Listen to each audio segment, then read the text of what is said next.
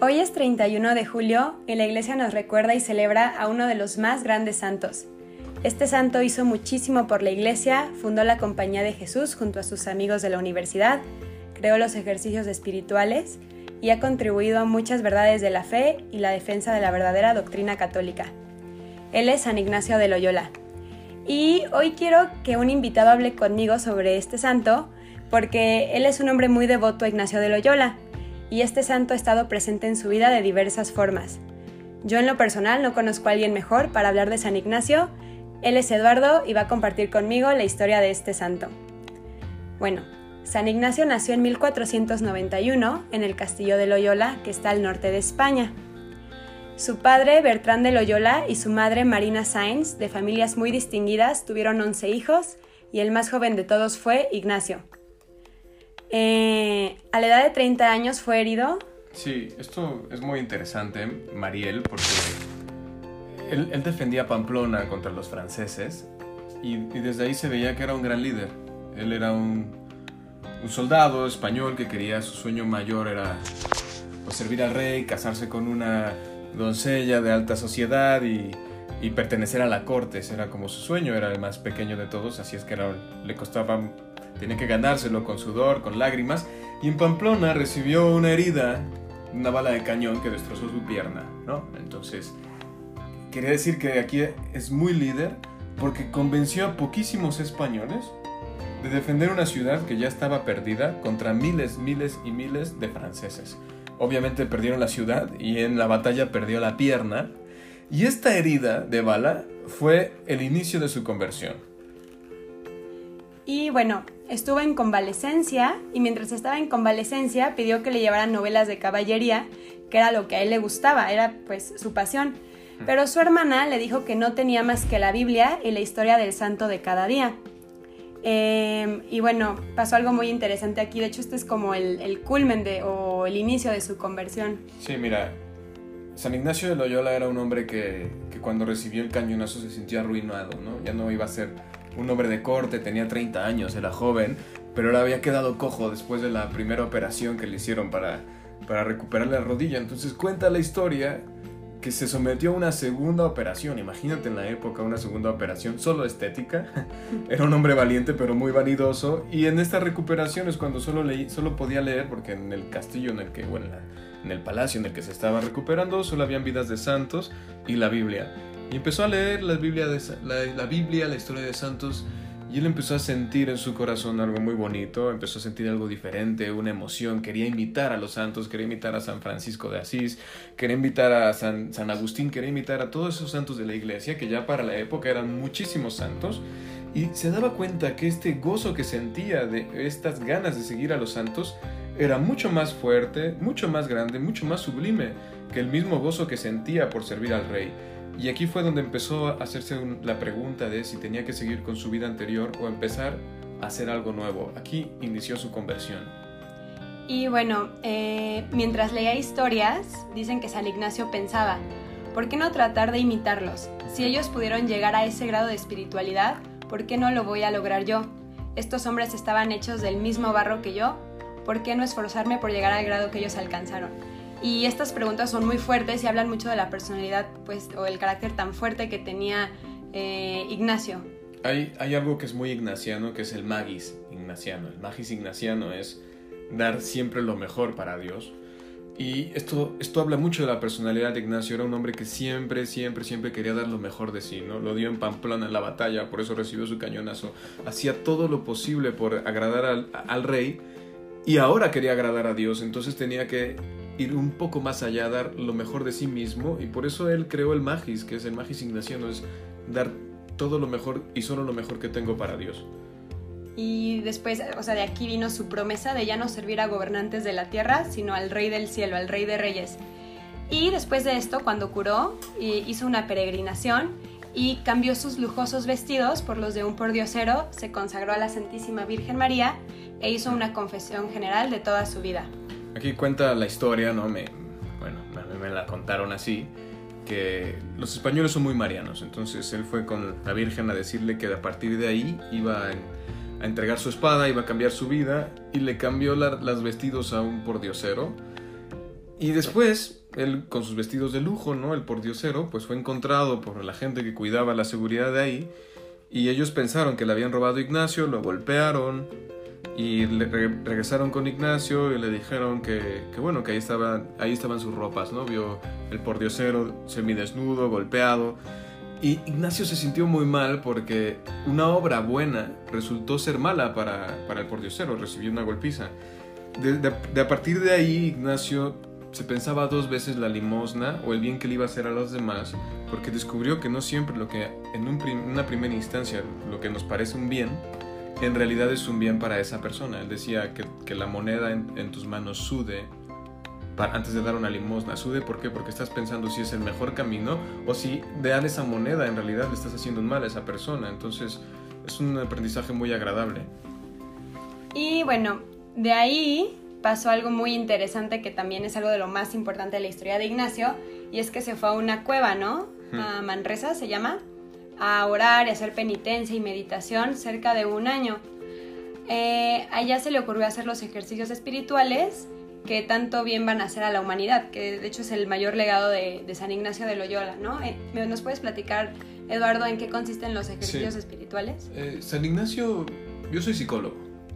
Yo creo que San Ignacio es uno de los primeros psicólogos de la historia, porque él descubrió las mociones internas del corazón, del alma, ¿no?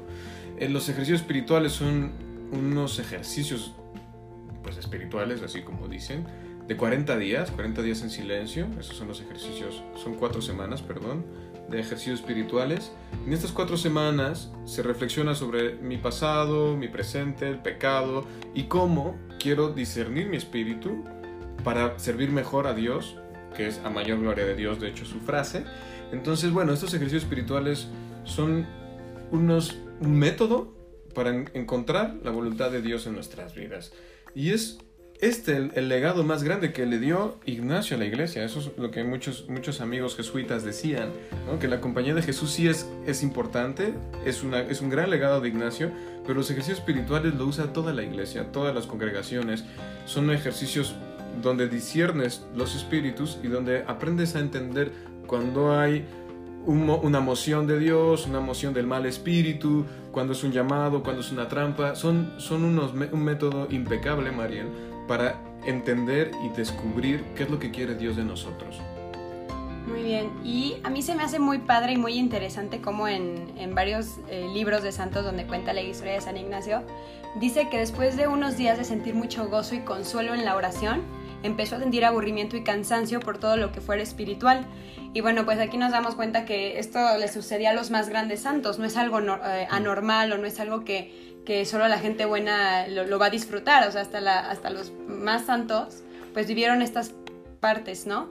Y pues... Eh... En esto de, del, del el bien espíritu, el mal espíritu, los tiempos de consolación y de desolación, él decía que en la consolación, es una recomendación de sus ejercicios, en la consolación había, había que recordar que después de la consolación viene la desolación, así es que había que aprovecharla al máximo, y en la desolación, justo para salir de la desolación, había que luchar para salir lo más pronto posible. ¿Y eso qué significa? Que en la desolación hay muchas cosas que no queremos hacer. No queremos hacer ejercicio, no queremos rezar, no queremos ayudar a los demás, no queremos salir de casa, queremos encerrarnos porque estamos en desolación. Ignacio decía que teníamos que hacer justo eso que no queríamos hacer para salir de la desolación. Ante la desolación, salir lo más rápido posible para llegar a la consolación. Algo que, que, para mí también es muy bonito es que San Ignacio hablaba del don de lágrimas, ¿no? Él, él a veces lloraba y, para él era un regalo de Dios, el don de lágrimas. A veces, muchas veces en la vida vamos con nuestros propios sufrimientos, con nuestros propios problemas.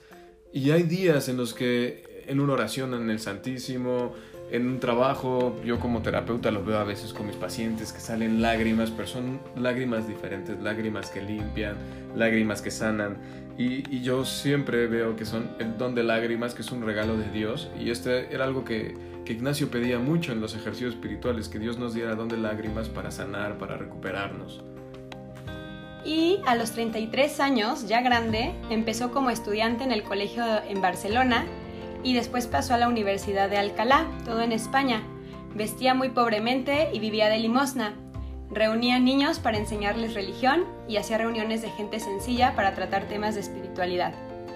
Después, este también es uno, yo diría que tal vez el tercer momento más importante en la vida de, Ignacio, se fue a París a estudiar en la Universidad de la Sorbona y allá con seis compañeros forma la Compañía de Jesús. Eh, esto es, esto es bonito, ¿no? Porque nosotros pensaríamos que un santo nace santo y él a sus 30, 33 años está empezando a formar apenas una orden, a formar apenas un llamado, a darse cuenta que él que él tiene que tener la vida religiosa y la compañía de Jesús inicia en una universidad.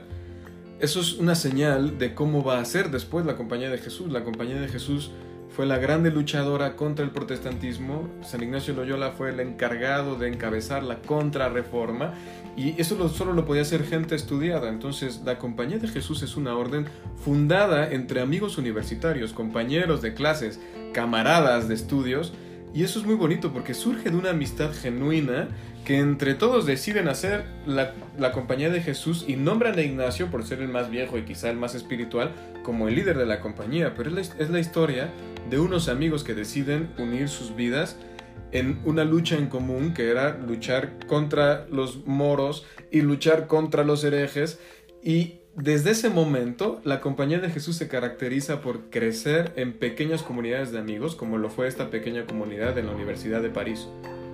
Y después se fueron a Roma y este proyecto o esta compañía fue tan bendecida por Dios que el Papa Pablo III les recibió muy bien y les dio permiso este, de esto. Y bueno, eh, ellos hicieron un cuarto voto, ¿no? Porque todos los sacerdotes y religiosos tienen estos tres votos de castidad, obediencia y pobreza, pero nada más la Compañía de Jesús tiene, tiene un cuarto voto. Sí, el cuarto voto es el, cuarto voto de obediencia al Papa, ¿no? Hay que recordar que en esta época ya Lutero había hecho todo el cisma y era muy peligroso que gente tan intelectual como ellos se hicieran sacerdotes y tomaran poder porque podían perderse y podían terminar haciendo una herejía. Entonces, bueno, San Ignacio dijo muy fácil, bloqueamos, ponemos un candado, el cuarto voto, obediencia al Papa. Entonces, no todos los jesuitas lo tienen, pero los jesuitas en, en su formación llega un punto en donde hacen y se preparan con ejercicios espirituales para el cuarto voto y reciben el cuarto voto de obediencia al Papa. Esto fue un candado para que no se hicieran herejes luteranos o herejes protestantes y es importante también decirlo. ¿Por qué, ¿Por qué terminan en Roma? Ellos querían ir a Tierra Santa a evangelizar en, tierras musulmanes como Cristo y se quedaron de ver en Venecia y resulta que no hubo, barco para ir a Tierra Santa porque estaban en guerra contra los turcos. Entonces, Ignacio les dijo, nos vemos aquí el próximo año, cada quien vaya a hacer su vida. Regresaron, no, no pudieron volver a viajar a Tierra Santa y, y ahí fue cuando fueron con el Papa a decirles que pues a qué, a, qué horas iban a dedicar. Esto también lo digo porque es importante entender que nuestras vidas a veces tenemos proyectos que creemos que son de Dios, estamos muy emocionados, como Ignacio que quería ir con sus compañeros a evangelizar a Tierra Santa, y por alguna cosa ajena a nosotros no se puede, pero aún así podemos seguir en nuestros caminos y encontrarnos con proyectos mucho más grandes. Quizá no era el plan de Dios que San Ignacio fuera a Tierra Santa, sino que tenía otra cosa. Y a veces decimos, se me cayó el teatrito, se me cayó la vida, se me cayó mi proyecto y pensamos que es el fin del mundo. Quizá es solo el inicio de un proyecto más grande que Dios tiene para nosotros, así como le pasó a Ignacio. Y yo he leído bastante que uno de, los principales oficios o, u objetivos de la Compañía de Jesús era enseñar a instruir a, e instruir a la gente. Eh, dicen varios libros de santos donde habla de Íñigo o Ignacio, que era tanto el deseo que tenía de salvar almas que decía, estaría dispuesto a perder todo lo que tengo y hasta mi comunidad con tal de salvar el alma de un pecador. Y bueno, pues ahí vemos cuál era como el carisma o el objetivo de, la Compañía de Jesús. De hecho, muchos jesuitas se fueron a evangelizar por todo el mundo y muchos murieron torturados, especialmente en Inglaterra y Asia, donde hay muchos mártires jesuitas. Algo que le gustaba mucho decir a Ignacio y que también está en los ejercicios es que había que poner el amor más en las obras que en las palabras. Entonces, para Ignacio es muy importante las obras, no solo decir te amo, te quiero, quiero a Dios, quiero mi vida religiosa, quiero a mi mujer, quiero a mi hermano, quiero a mis amigos, sino que para Ignacio era importante hacer obras que demostraran ese amor a Dios, a mi esposa, a mi familia, a mis hijos. Entonces él decía que había que poner el amor más en las obras que en las palabras y siempre decía en todo amar y servir, en todo. Los jesuitas, de hecho, llegaron a ser los más sabios adversarios contra los protestantes. Eh, bueno, es que en esa época no hemos dicho mucho, pero pues el protestantismo estaba eh, ganando a muchos católicos, ¿no? Y de hecho, pues ellos fueron los, adversarios más grandes, los combatieron y detuvieron en muchas partes del mundo. Eh, Ignacio deseaba que el apóstol católico, católico fuera alguien muy bien instruido. Su gloria, como, su lema, perdón, como dice Eduardo, era todo para mayor gloria de Dios y él quería que Dios fuera más conocido, amado y obedecido. Eh, muere en Roma el 31 de julio de 1556 56, y en 1622 el Papa lo declaró santo. Es, es, interesante entender que Ignacio de Loyola siempre fue un caballero, siempre tuvo pensamiento militar, siempre fue un guerrero, compañía de Jesús. Es un nombre militar de la época, la compañía era un grupo de soldados que peleaban, entonces es, muy bonito eh, San Ignacio para los hombres. Es muy agradable seguirle, es muy agradable entender sus obras, porque él quería servir al Rey, al Rey Eternal, a Dios. Entonces su vida, su entrega, sus, discursos, sus charlas siempre es como servir a, a, Dios siendo un militar. Entonces él decía, hay que ser contemplativos en la acción. ¿no? Para él era muy importante la acción, contemplativos en la acción. San Ignacio decía que había que servir al rey, pero de una forma muy militar. Y eso es algo que a veces en nuestra época nos falta como varones. Y algo muy sorprendente y admirable es que la comunidad de jesuitas es la más numerosa en la Iglesia Católica. Incluso aunque se hizo mil, 1400 eh, años después de Jesús, o, bueno, pues ya bastante, este, pues es la más numerosa, es donde más, más sacerdotes hay. Eh, ahí podemos ver cómo eh, la masculinidad, el intelecto es lo que atrae a la iglesia. Y eh, él les recordaba a todos sufrir las penitencias y sufrimientos de cada día por amor a Dios. Eso a mí me, impactó mucho, eh, como él decía eso, como todo por amor a Dios lo sufrimos y pues justo como Eduardo habla de, pues, de esta caballería, ¿no? Y otra cosa nada más para cerrar ya, Mariel, que es importante y que a mí me gusta mucho en sus ejercicios espirituales, e Ignacio recomienda imaginar que tú tienes una amistad verdadera con Cristo. O sea, que Él come contigo, que Él camina a tu lado, que Él hace la lucha contigo, pelea a tu lado, evangeliza a tu lado, comparte el pan, comparte las amistades, comparte el vino. Él, era muy cercano a, tener una relación directa con Él, una amistad profunda con Cristo y te invitaba a imaginarlo, a utilizar tu imaginación y, y hacer como que Cristo estaba a tu lado. Y esos son ejercicios muy buenos para seguir creciendo en la fe y en esta amistad con Dios. Y bueno, yo con lo que me quedo de San Ignacio es eh, conocer, conocerme a mí, porque creo que en los ejercicios es mucho autoconocimiento. Creo que eso es muy importante en la vida espiritual y cristiana, el conocerte a ti y también el conocer a Dios, el conocer a Cristo, imaginártelo, verlo como alguien cercano. Creo que si no te conoces a ti no puedes ser un verdadero cristiano y si no conoces a Cristo, por supuesto que tampoco, ¿no? Entonces eso es con lo que yo me quedo no sé si tú nos a compartir algo. Bueno, pues yo, yo quisiera invitarlos a vivir una experiencia de ejercicios espirituales como cristianos. Eso es una joya maravillosa. A veces buscamos en otras religiones, en el New Age, en el budismo, cosas espirituales, cosas profundas. Bueno, los ejercicios espirituales son una joya de espiritualidad superior a cualquier otra cosa espiritual que tenga otras religiones. Hay que aprovechar lo nuestro, disfrutar lo nuestro y sobre todo mantenernos en el buen camino porque Ignacio luchó todo el tiempo contra la herejía y contra las desviaciones. La iglesia es el camino. Pues bueno, muchas gracias Eduardo. Le pedimos mucho a San Ignacio que nos ilumine, que nos dé valentía para defender la verdad que es Cristo. Hasta luego, María. gracias.